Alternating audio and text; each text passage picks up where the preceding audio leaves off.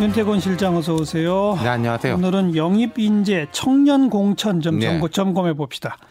이 최종적으로 공천이 끝나지가 않아 가지고요. 아직 많이 남았어요. 중간 네. 점검. 음. 영입 인재 쪽은 괜찮고 음. 청년 쪽은 영 안 좋고 그런 예상대로네요. 예. 예상대로 청년은 처음에 말만 그럴듯하지 되는 법이 없어요. 그러니까 지금 이제 여권부터 이제 정리를 해보면은 영입 인재가 20호입니다. 예. 그 중에 2호는 미투 논란으로 자격을 반납했으니까 19명이에요. 예. 영입 인재 공식적으로 번호 붙여준 사람이. 예. 그리고 이제 입당시 간 사람들이 있어요. 차관급 이상의 관료라든지 좀 당은 직접 아니더라도 여권 주위에서 일을 한 경험이 있는 사람들 예컨대 뭐 김남국 변호사나 고민정 전 청와대 대변인은 영입이라고 하면 이상하니까 예. 입당식을 했거든요. 예, 예. 영입 인재하고 입당식 한 인사들은 본인이 출마 지역을 결정하는 게 아니라 당이 주로 길을 터주고 있어요. 지금. 그렇죠. 네.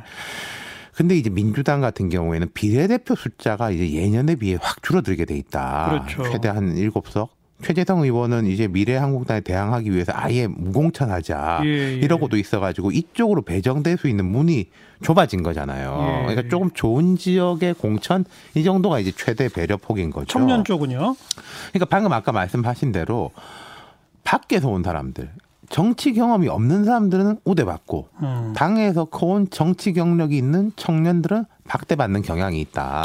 거꾸로 해야 되는데. 네, 그게 사실 네. 민주당 기준 청년은 만 45세까지예요. 이거부터 바꿔야죠, 사실. 네. 이게 고육책이죠. 예. 현재 공천이 확정된 사람은 한 8, 9명 정도인데 부산 연제구 김혜영 의원 현재 최고위원입니다. 네. 초선인데 네. 그 외에는 거의 영입 청년이에요. 영입 청년. 그렇죠. 음. 고민정 대변인도 청년이에요. 45세 이하라서. 가산점 주지 않아요? 그렇죠. 가산점을 주거나 또 그러니까 음, 경선에 붙여도 괜찮고 예. 또 이제 전략을 하는 경우도 있고 그리고 경북 경주하고 대구 동구갑에는 당직자 출신 청년이 경제 공천이 됐는데 예.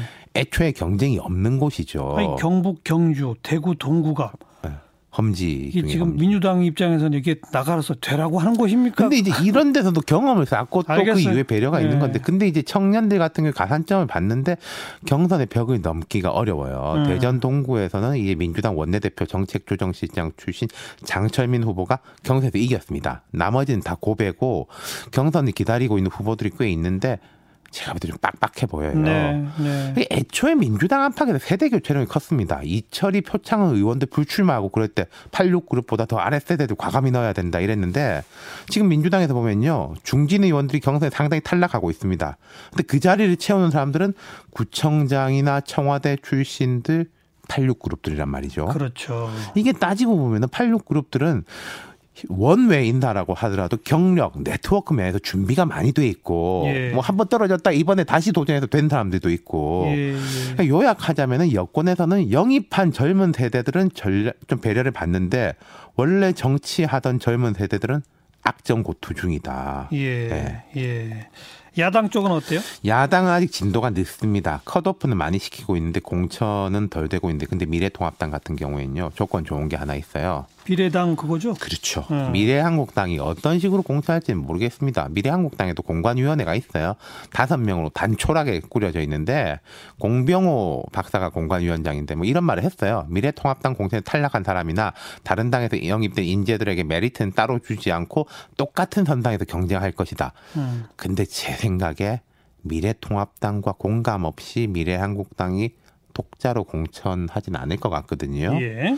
이게 또 이제 뭐 여기서 위험 내관이 될 수도 있지만 어쨌든 이 미래한국당 미래통합당은 비례 자리 한 20자리를 쥐고 이걸 운용할 수가 있으니까 네. 민주당보다 폭이 넓다는 거죠. 그쪽도 더 영입 인사, 청년 인사들이 있잖아요. 그렇죠. 뭐 청년은 아닌데 김웅 전검사, 뭐 태영호 전공사, 윤희숙 KDI 교수 등 상징성이 강한 사람들은 강남 송파벨트 전략 공천이 됐고 뭐 김병민 정치평론가 이런 사람은 광진에 음. 전략 공천 됐습니다. 여기는 이제 30대 후반으로 청년인데 이 미래통합당이 future maker라는 시스템을 도입했는데 이게 제가 볼 때는 장점도 있는데 반발도 거세요. Future Maker. 예, 이게 무슨 말이냐면요. 예. 신보라 전 의원 등 이제 괜찮은 청년들이 경쟁 붙었는 데서 막 탈락을 하고 있거든요. 예. 이 중에 16명을 추려가지고 수도권에 좀 빡빡한 지역 8곳에서 경쟁시키겠다. 네. 그러면은 청년들끼리 경쟁하면 되는 사람도 청년이잖아요. 예, 예. 16명 중에서 8명이 살아남으면은 그 8명은 다 청년으로 살아남는 거죠. 예, 예. 그러니까 이게 이제 분명히 강점은 강점인데, 근데 이제 신보라 의원 같은 경우에는 그동안 당을 지키고 헌신했던 청년들을 배제하더니 갑자기 청년들끼리 또 자체 경선을 치르라고 한 건 불공정하다. 음. 그래서 이제 반발을 하고 있습니다. 이게 참 강점이자 약점인데 어쨌든 따지고 보면은 미래통합당도 좋은 지역은 밖에서 들어온 사람들. 예, 예. 정치 경력이 없는 사람 몫이고 당에서 쭉 활동해 왔던 청년들은 후순위신데라는 거는 네. 또 마찬가지예요. 또 그나마 이 퓨처 메이커는 무조건 청년이 공천될 수밖에 없는 제도니까 그렇죠. 청년층하고 나이 드신 분들하고 경합시키는 데보다는 좀 낫긴 하네요. 그렇죠. 근데 어. 이게 약간 수도권에서 조금 어려운 지역들, 그러니까 예컨대 미래통합당이 호남에 공천한다 이런 뭐 사실 현실 좀 되게 어렵지 않습니까? 수도권은 그래도 조금 가능성 있는 어려운 지역 쪽으로 여덟 곳을 선정한 것 같더라고요. 네. 예. 결국 양당이 뭐 큰 차이 없네요 이 대목에서는. 그렇죠. 그러니까 이게 공천이라는 게 누구는 되고 누구는 못 되고 이런 것일 수밖에 없고 또 좋은 곳은 경쟁 치열한데 또 괜찮은 사람 영입하려면은 좀 좋은 쪽에 대한 배려가 없을 수가 없고 이 공천은 원래 그렇습니다. 뭐 이래도 욕 먹고 저래도 욕 먹는 게 공천인데 근데 보면은 이번에 시작할 때 양당이 모두 다 청년 배려를 엄청나게 내걸었거든요. 그러니까요. 근데 지금 선거 이슈를 보면은 뭐 위성 정당이 어쩌고 뭐 신천지 저 코로나 이렇게 되니까 예. 청년 이야기는 쑥 들어가 버렸어요. 다시. 예, 예, 예. 어찌 보면 지난 총선 그 지난 총선도 그랬지 않았어요? 그- 그렇죠.